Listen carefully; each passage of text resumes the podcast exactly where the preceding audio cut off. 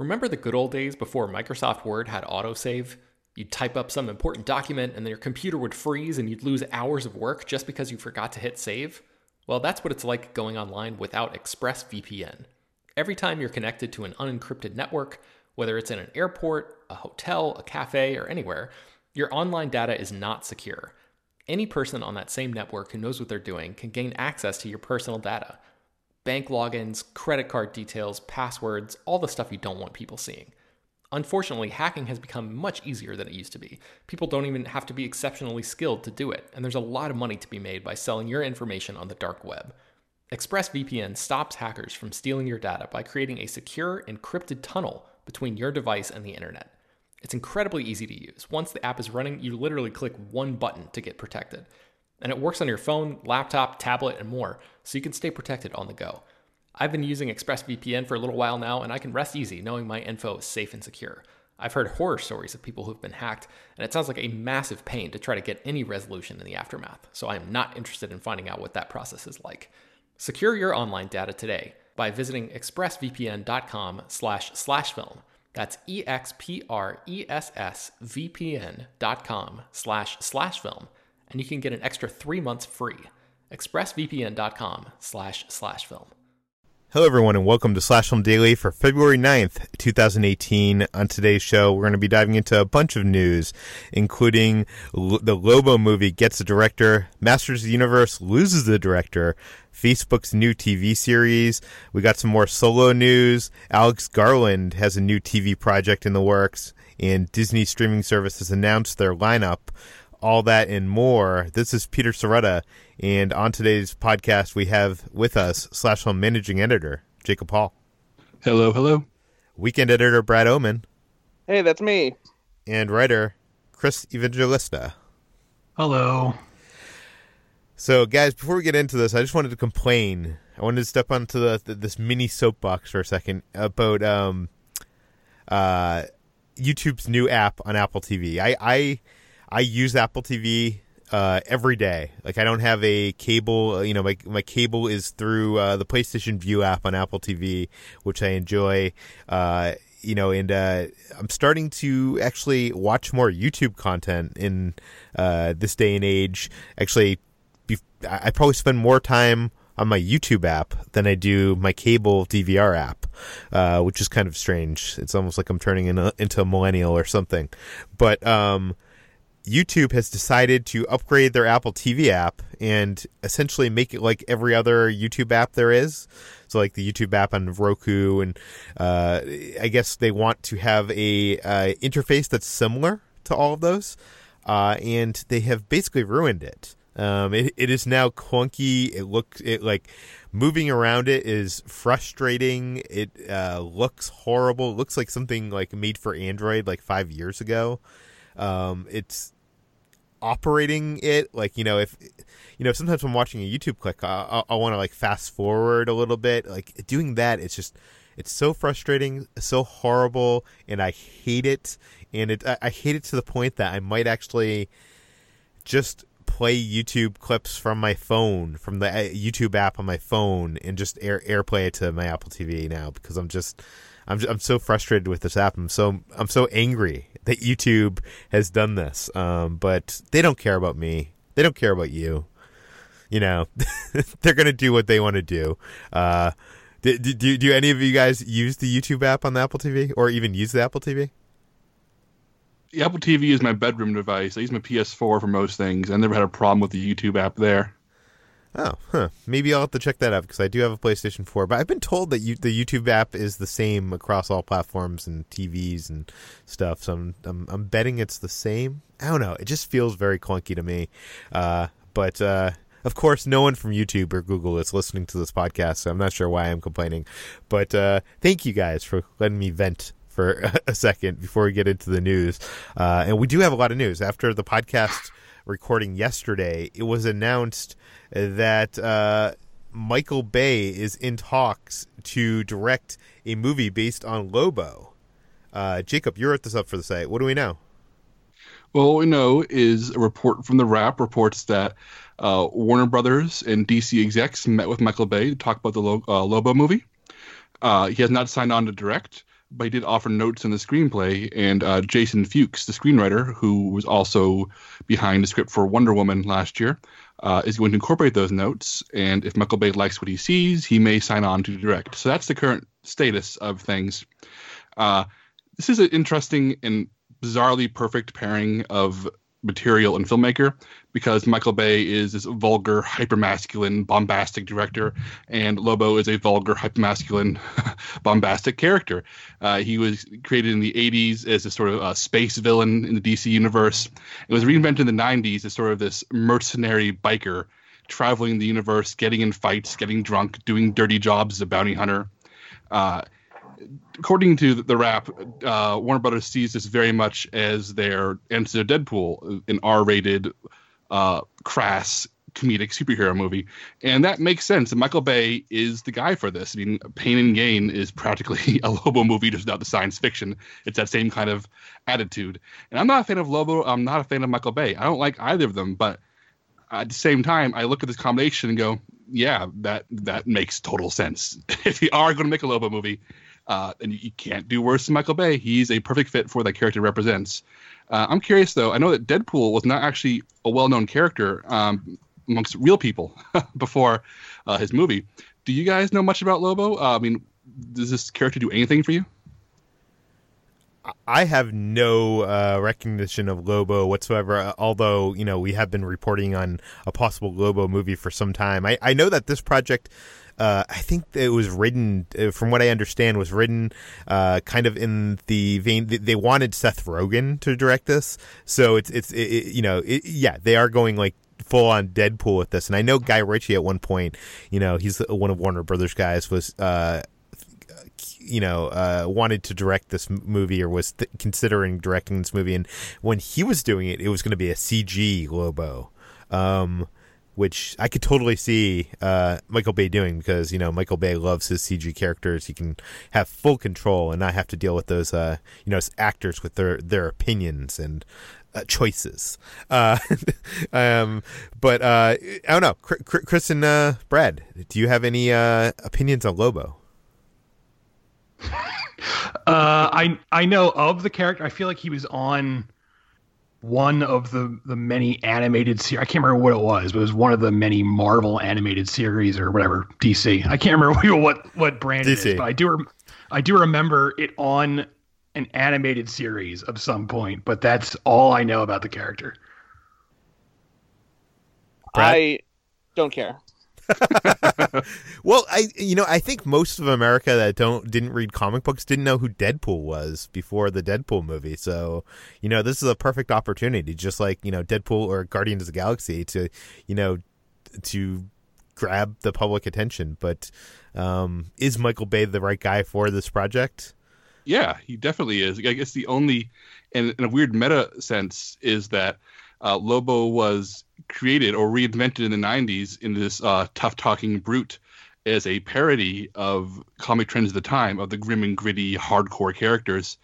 Uh, even though it was intended to be a joke, uh, people took it seriously and the character stuck. And he, Lobo was actually reinvented in, in so that his humorous take became the actual canon take for the character. And that lack of self awareness is perfect for Michael Bay, a guy who exists in his own little world and tells stories the way he wants to. I mean, no offense, Michael Bay, uh, he makes movies the way he wants to make them, and people tend to really like them. They do really well at the box office for the most part. Um, but I feel like if anybody's going to look at that character without a shred of irony and go, "Yeah, that's rad," it's Michael Bay. I was talking to a friend about this yesterday, and I was like, you know, I, I love Michael Bay. I actually, I unironically love Michael Bay, and um, but one thing I don't like about him is the humor he brings to, you know, like those Transformer movies and the other films he does. Um, and I was kind of, I, I was expressing my uh, hesitation, my worry that he might do it to this movie. Um, but he, uh, my friend brought up the point that like you know, when Michael Bay does an R-rated film, when he does Bad Boys or he does Pain and Gain, uh, you know the the humor is very much uh, more in line with uh, you, you know it's not as um, as bad as Transformers 2. So um, so yeah, it, it, it, we'll see if he ends up doing it. Let's see. We'll see if it's going to end up being good. Um, at least he's not doing more Transformer movies. Uh, but as Lobo gets a director Masters of the Universe is losing a director, uh, and they're now on the hunt for a new filmmaker. Chris, what do we know?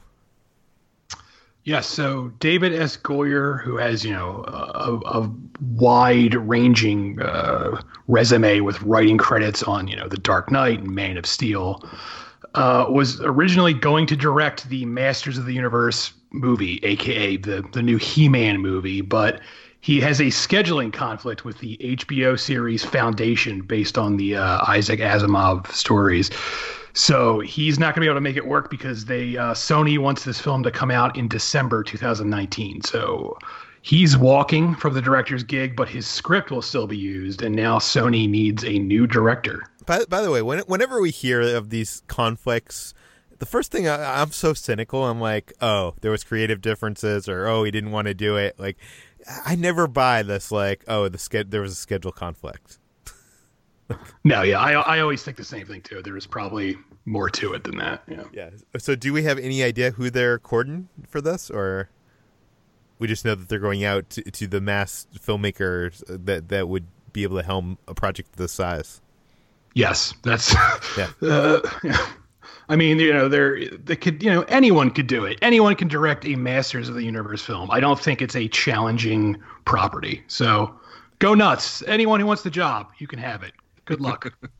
I know we've talked about this in, in, on the past on the on the podcast, but I actually think a Masters of the Universe movie, if done right by the right filmmaker, could actually be cool. It could actually be, you know, I know this is going to sound stupid, and you're going to make fun of me for saying this, but the you know the the, the more fantasy version of Star Wars, it could be that. Um, Jacob, do you have any feelings on uh, He-Man and Masters of the Universe property? I, I was telling this to some of the staff earlier today, but I started writing professionally online in 2009, and I wrote about the He-Man movie in 2009.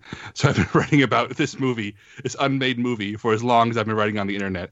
So I will believe this actually exists when it's in theaters in front of me. Uh, but at the same time, I can't say I'm especially excited for it. I have no nostalgia for Master of the Universe. I think the 80s movie is a hoot for all the wrong re- reasons. And I just can't get over the fact that the main character's name is He-Man. That's that's, that's a hurdle for me. Like Optimus well, well, Prime, well, well, sure. it's, it's Prince Adam and then he gets the sword and becomes He-Man, right? Or I don't know. I, I am not sure I know the the mythology that well. I still can't get over He-Man as as, as a name to take seriously. Uh, so you know, if if Sony can make this happen with the right people, maybe it will be a fun fantasy movie. Uh, I just don't see it happening. I think I'm gonna be writing about this movie for another ten years. Uh, I, I, wouldn't bet against it. Uh, but moving on, uh, we've been talking about Apple making movies and TV shows. You know, uh, Netflix is definitely doing a lot of that. YouTube, and uh, now Facebook is trying to get into that ring with the, their own original series from the director of Spectacular Now and Elizabeth Olsen. Brad, what do we know? Yeah, so a little while back, Facebook launched this content feature called Facebook Watch and it originally started as a platform where they were uh, kind of partially funding uh, content creators program um, videos and things like that that so that they could help the people that were part of the community and creating consistently viewed content from Facebook users uh, get attention and make some money off of it. Uh, it's expanded into some unscripted series. There's a show with Mike Rowe. There was um, they picked up a show that was canceled at MTV and now they're trying starting to change gears a little bit and expand into using the money to create a smaller number of higher profile projects. And the first one is going to be this uh, Elizabeth Olsen series. It doesn't have a title or anything yet, um, but it's being uh, written by uh, Kit Steinkellner, who wrote Amazon series Z, The Beginning of Everything and it'll be the pilot and some of the episodes will be directed by the spectacular now director James Ponsoldt. Unfortunately, we don't know anything uh, as far as what the series is about because they're keeping the plot of it under wraps. But it sounds like whatever it is, it's something that uh, Elizabeth Olsen has wanted to do for a little while now because she said uh, Kit's story has been near and dear to me for years, and I can't wait to share our dark, funny, and complicated show with the world. So. Uh, whatever it is, it sounds like it's something that's um, a passion project for Elizabeth Olsen. Um, where I start to like, I don't know, I guess kind of not care is I just don't know if Facebook has the power to really push into uh, creating original programming like this and actually get a decent amount of attention for it. Um, it seems like Facebook is becoming more of an archaic social media tool in the way that MySpace did, where it's being used by a lot of people who are in their late 20s, early 30s, and beyond. Uh, a lot of people who were part of Facebook when it first started in college still use it, but then the generation after that, they're all about uh, Twitter and Snapchat and Instagram. So I don't really know if Facebook has the ability to, you know, push into the same area that Netflix and Hulu and all and all them have especially because I mean a lot. I bet you a lot of people don't even know about some of these other programs that they were already you know working on and had. So it's just I don't know. It seems like too little, too late, and Facebook maybe is just trying to bite off way more than they can chew, uh, trying to have their hand in every single pot around town. So what you're saying is the future isn't original series from Facebook, but original series from Snapchat that you have to watch in uh, horizontal view and uh, they disappear. Uh, what, like a day later? You can't. You, you only have like a certain amount of time to watch it. Yeah, probably. And oh, and speaking of which, along the same lines of your YouTube rant earlier, the Snapchat update is absolute garbage too.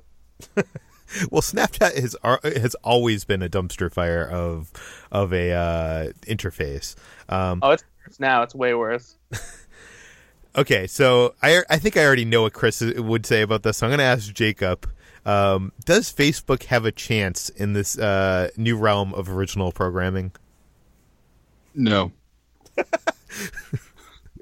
okay, let's go to Chris. Chris.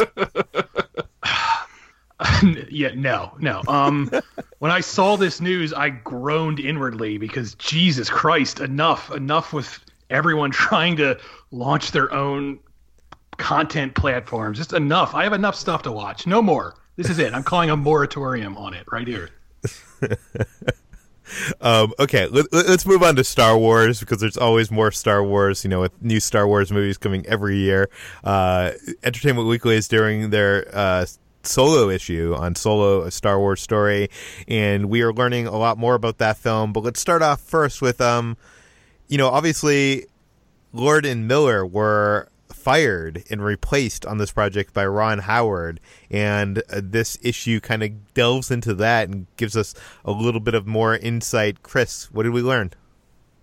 Yeah, so yeah, by now pretty much everyone knows that uh, Lord and Miller were fired and Ron Howard were brought in, and you know the rumors at the time were that they just they were clashing with uh, Kathleen Kennedy, who you know the president of Lucasfilm, who oversees all these films, and this Entertainment Weekly story pretty much confirms what we already knew, just gives a little more background on it. Um, you know, there's there's a lot of good quotes. I encourage you to go read it at slashfilm.com. But Kathleen Kennedy essentially says, you know, Lord Miller, they're great guys, they're hilarious, but they weren't delivering the film that Lucasfilm wanted. Uh, it seems like the Lord Miller were very open to improvisation and while Kathleen Kennedy says that's fine, she also seems to hint that they were doing so much improvisation that it was it was taking the film almost off schedule in a way. It was it was bogging things down and not getting the movie everyone at Lucasfilm at least was hoping for. And uh, Ron Howard is also interviewed, and, and you know he's very uh, you know nice about the whole thing. he says he says he was hesitant to take it over because he didn't want to step on Lord Miller's toes, but he was also a really big Star Wars fan, and you know the opportunity was just too big to pass up. Um, he doesn't, you know, they they ask him, you know, how much of the film is yours and how much is Lord and Miller's. He doesn't really give a full answer, but he does say uh, Lord and Miller's fingerprints are still all over the film. So I feel like for now that's as much of an answer as we're going to get. Uh, maybe one day we'll learn, you know, just how much of it is Howard's and how much of it is Lord and Miller's. Well, I've talked to a lot of directors, and you talk to directors, and they, they will tell you that half the job is in the pre-production, the casting of the film, the you know, the obviously the script, the production design, and almost all of that was Lord Miller, right? Um, so Ron Howard's coming on, and uh, yeah, even if he's reshooting and redirecting most of it, uh, he is taking the handoff of most of the creative decisions that Lord Miller made uh, during the pre-production stages. Um, and I think I've said in the past in the podcast that um, you know a lot of people were you know when it was first reported that Lord and Miller were removed. Um, you know, a lot of people were saying that it was because of the comedy, because of their choices there. I I had said on the podcast that I had heard that it was because they were running behind schedule, that they were, you know, starting a day that was supposed to start shooting at nine, and you know, not getting a first shot until noon. You know, I don't know if those rumors are true. uh, you know, I wasn't on set, but uh, I heard, uh, you know, it was more of that thing than actually, you know, the the comedy side of things, and I think Kathleen Kennedy's hinting at it there. But uh, also, it's interesting in this article is that we're learning of a couple uh, people from past Star Wars history that are kind of contributing to uh, this movie in some way, and that includes uh, George Lucas. Brad, what do we know about George Lucas's role on Solo? So lot, um, obviously, a lot of people know George Lucas because of his work on Star Wars. But before he ever created uh, the one of the most iconic sci-fi franchises ever, he worked on a film called American Graffiti that starred a young Ron Howard who was just 18. Uh, he was going by Ronnie Howard during those days, and he'd already been in a bunch of stuff because he was a child actor, as we all know, on the Andy Griffith Show, a bunch of other classic TV series, uh, and things like that. And it just so happens that Ron Howard actually found out about Star Wars before a lot of people had, when it was still an idea that George Lucas had. Uh, they were talking on set one late night, and Ron Howard asked him, you know, what he was looking to do next. Uh, they had struck up a little bit of a friendship because Ron Howard had just been accepted to USC Film School, which is where George Lucas went and uh, got all his filmmaking knowledge from. And George Lucas happened to tell him about this nugget of an idea he had for something that was like Flash Gordon. And as we all know, that's the whole premise for Star Wars, something that was a little bit more fast paced um, in the world similar to that of 2001 A Space Odyssey. And Ron Howard even said at the time he it wasn't something that he could necessarily easily wrap his head around until he saw it in theaters and kind of had his mind blown. And so we flash forward to 45, uh, 44, 45 years later, and Ron Howard's on the set of Solo, a Star Wars story, directing. And George Lucas comes by for just a quick visit, just to come and say hi. Uh, George Lucas had worked with Ron Howard before on Willow. They've been friends for a long time. They've collaborated a few times as well. So just a, a friendly stop by. You know, why, why, shouldn't the creator of all, you know, this entire world be able to see what's going on with uh, the origin story of one of the most iconic creators characters he created? And so uh, Kathleen Kennedy says what was supposed to be just a quick uh, drop by turned into like a five hour visit where he was just hanging around and watching them film and, and that kind of thing. And it turns out during one particular scene, uh, Kathleen Kennedy wouldn't say what was happening in the scene, but it's something on the Millennium Falcon George just made a quick suggestion. He's like, "Oh, well, why doesn't Han do this?" And Ron Howard was right there and like heard what uh, what he had said, and he was like, "Oh, yeah." And so he like went and said, and he was like, "Hey," he's like, uh, "George says that we should try this out," and so they did, and apparently it's a, a funny moment in the movie. Uh, maybe we'll be able to pinpoint what it is once we actually see it. We don't have any more specifics beyond that, but uh, it looks like George Lucas still has a little bit of uh, ambition to still direct uh, all the toys that he created. You know, and I, I should mention a, a, couple days ago we were ta- commenting on the solo trailer, and uh, Ben and I commented on how we were surprised that it looked so stylish and gritty, um, and that you know people were saying that you know Ron Howard was just a journeyman director, and we expected to be more, um, you know, uh, just uh, standard.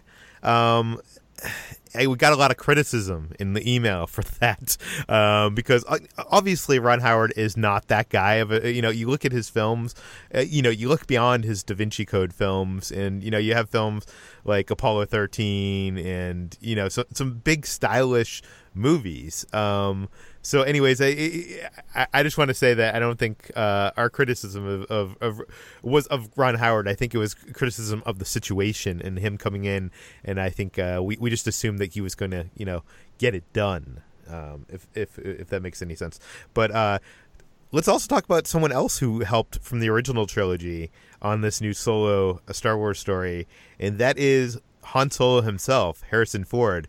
Chris, how did he help?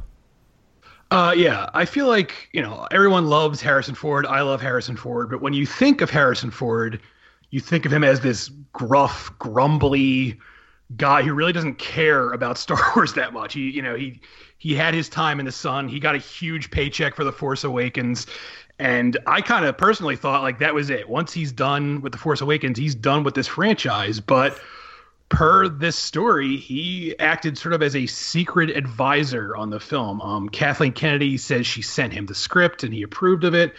And he also just offered advice. You know, Ron Howard met with him when he took over the project, and he just, you know, he offered advice on the character, on, you know, the character's loneliness, all this stuff. And it just, it, it reveals that as gruff and grumbly as Harrison Ford is about, you know, his career and this character, he does actually think a lot about it. He, you know, I guess he just can't let it go, and he has a lot of thoughts about the legacy of the character. So uh, I was I was a little touched by this story because, like I said, I really didn't expect this to happen. Yeah, me neither. Uh, you know, this poses a question in my mind. Do you think there's any chance that Harrison Ford actually appears in this somewhere? I've been wondering that ever since the movie was announced. Honestly, if there's like some sort of I don't know, Book like ends, flash, or, yeah, yeah. like flash forward or something. But I really don't know. I mean, uh, we'll find out sooner. Uh, but I, I kind of want to say no. But I, I mean, you, know. you you could start it with his his funeral that we didn't see in the Last Jedi, um, Right, yeah. But that wouldn't put him in it, would it? So I'm not sure. oh, he could be in the uh, the space coffin or whatever there it would be. Yeah, yeah. Although that would be kind of depressing to start the film with the funeral. yeah, I don't, I don't, I don't, I don't want a, the funeral in that movie. I don't want Harrison Ford to appear. Just no, that seems so forced and and totally undercuts his death in Force Awakens. Yeah. yeah Okay. Um, let's move on to uh, Alex Garland. His film Annihilation is coming out soon. We just talked about the early buzz uh, yesterday, and uh, he's doing press, and he's uh, revealed his next project is going to be a TV series. Jacob, what do we know? Well, what we know is what Garland told Fandango in an interview, and I'm just going to read his quote. The next project, provided it happens, hopefully we're going to shoot it later this year. Uh, it's an eight-part television series for FX. It's sort of a science fic- It's sort of a science fiction, um, but it's much more technology-based sci-fi. Whereas Annihilation is a more hallucinogenic form of sci-fi and more fantastical form of sci-fi. This is slightly more in common with projects I've worked on, like Ex Machina or Let, Never Let Me Go, which are ta ta- uh, taking something about our world now, not our world in the future, but our world as is right now, and then drawing sort of uh, inferences, inclusions about it. So we actually knew that Garland had a deal with FX uh, a couple years ago, but this is our first time uh, hearing what he's up to. And while we don't know any details, uh, uh, as our own writer Hoi Tran Bui pointed out in this article, uh, Never Let Me Go, which Garland wrote for director Mark Romanek, uh, and Ex Machina, while they're both very different science fiction films, are both these sort of dark stories of what it means to be human. Uh, in Ex Machina, it is about uh, artificial intelligence uh, gaining sentience and fighting for its own right to exist. And Never Let Me Go is about people who are grown up as clones simply to be organ donors, trying to gain their own rights. So even though we don't know what this series is actually about, uh, it being a thematic cousin to those projects is very, very interesting. And it's very much in line with what FX does. FX tends to uh, be very uh, uh, op- open with its uh, creative teams uh, to make things uh, ranging from Atlanta to Legion to Fargo. Uh, these very personal, uh, made for adults shows that often push boundaries. And Garland is a guy who's very smart. Uh, I, hate, I hate this word, but very edgy, uh, and tends to um, not want to cater to lowest common denominator. So I think him and FX are a great fit. The thought of him making a sci-fi show like this. Uh, I'm all there for it, especially if Annihilation had so much trouble getting to the big screen uh, with the producers and Paramount wanting him to dumb it down. I think FX is a, a place that will let him be him. I'm curious what you guys think. I know um, none of us here have seen Annihilation yet, but we all like Ex Machina. We all like Garland, I'm assuming. Yeah. Um, I I I think probably out of this group, what Chris is probably the biggest fan. Yeah, I'm a I'm a huge uh, Alex Garland fan. I love Ex Machina. I'm very excited to see uh, Annihilation. So I, I think he's one of the the smartest uh, writers working right now. So I'm very interested to see what he comes up with. I, I I wonder, you know, FX is known for their creative freedom with, uh, you know, showrunners and stuff. I'm wondering if if uh, if that will be tested with Alex Garland, who uh, notoriously like likes to butt heads with um, producers and studios. Um, but let, us move on to our last bit because we are running late on the show, and that is uh, Disney's streaming service. They they have announced uh, some of the movies and television shows being developed for the first year of this uh, streaming service. Brad, what do we know? Yeah, so we uh, know that Disney is starting their own streaming service uh, because Chris doesn't have enough stuff to watch. So Disney's like, here's some more. Um, so originally we knew that there was going to be a lot of exclusive things that were going to be on here from uh, Disney's own movies, uh, since their deal with Netflix is expiring soon, to brand new original shows that they're creating themselves, like the forthcoming uh, developing new Star Wars series. Uh, there's supposed to be like a live action one and an animated one in the works. But now we have details on some of the other things that will be coming to the streaming service. Some projects that we hadn't heard about before, some that we had that are seemingly getting uh, quote unquote dumped onto Disney streaming service. Um, and some of them on the movie side of things include uh, a new version of Lady and the Tramp, which we believe is another one of Disney's live action retellings of their animated classics, as they've done uh, with The Jungle Book and soon The Lion King. Uh, there's also a project called Stargirl, which we believe is an adaptation of uh, the young adult novel of the same name. Um, there's also remakes of Three Men and a Baby and Sword in the Stone in the works. And there's uh, some other movies that you can read about on there. One of the other ones that we'd heard about, or a couple of the other ones we heard about before, are is a movie called Magic Camp, which is uh, something that our own Peter Sciretta was excited about. Um, yeah, it was originally going to come out in theaters, but now it's uh, getting dumped to the Disney ghetto of the streaming service.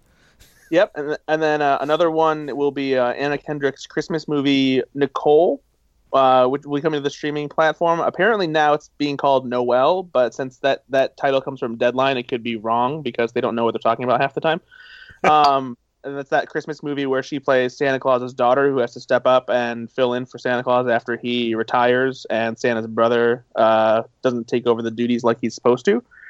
And then on the TV side of things, uh, there's supposed to be uh, Monsters Inc. animated series. Uh, there's no plans for any new Marvel shows yet; those still seem to be safe over at Netflix. And like we said, the Star Wars uh, shows are coming. One thing that doesn't sound like we're going to get at all uh, is there doesn't seem to be any plans for any R-rated content, which shouldn't be a surprise coming from the House of Mouse. Even though Disney likes to put out a little bit more edgier adult oriented content through their Touchstone Pictures banner, it sounds like this Disney streaming service will be strictly for uh, their Disney audience, which is primarily geared towards families. So that's interesting. You don't think they're going to put any of like the R-rated Touchstone pictures on there? You know, I don't know. It's you know, it's it's tough to say. As of now, it sounds like the movies that they're developing simply for the streaming service aren't going to be in that vein. But you know, uh, since they're bringing their whole library of movies with them, maybe they'll have some of their their more adult movies uh, that'll be part of the library. But you know, we won't really know until the service goes live. Yeah, and uh, it's, just so you know, um, oh wait, hold on. Yeah, so j- just so you know, you know, the, you know, Disney did release R-rated films through uh, their Miramax Pictures uh, uh, label when they were involved with that uh, Touchstone Pictures. Uh, you know, films like Ruthless People, Pretty Woman. Disney was responsible for uh, Snake Eyes, Starship Troopers, Enemy of the State, Con Air. Um, so to, we yet to know if if those will end up on the service. If the service is just going to stay uh, PG and PG thirteen, or maybe we'll, they'll re- maybe they'll remake Con Air for families. Okay, with that said, I think that uh, uh, brings an end to today's Slash Film Daily. Uh, Jacob, where can people find more of your work online? I'm on slashfilm.com every single day and Twitter, where I'm at Jacob S. Hall. Chris, where can people find you? I'm also at slashfilm.com and I'm on Twitter at cevangelista413. Brad. Find me on Twitter at Ethan underscore Anderton and listen to my podcast, Go Flix Yourself, F L I X, on iTunes and other podcasting platforms. And keep an eye out for uh, my own script for that Con Air for Families. what What is it going to be called, Brad? What's the title? Fun Air. Fun Air. Okay. Okay. Uh, yes, you can find me at Slash Film on Twitter. You can find this podcast, Slash Film Daily, published on iTunes, Google Play, Overcast, all the popular podcast apps every weekday. Uh, we will see you next Monday. Thanks for listening.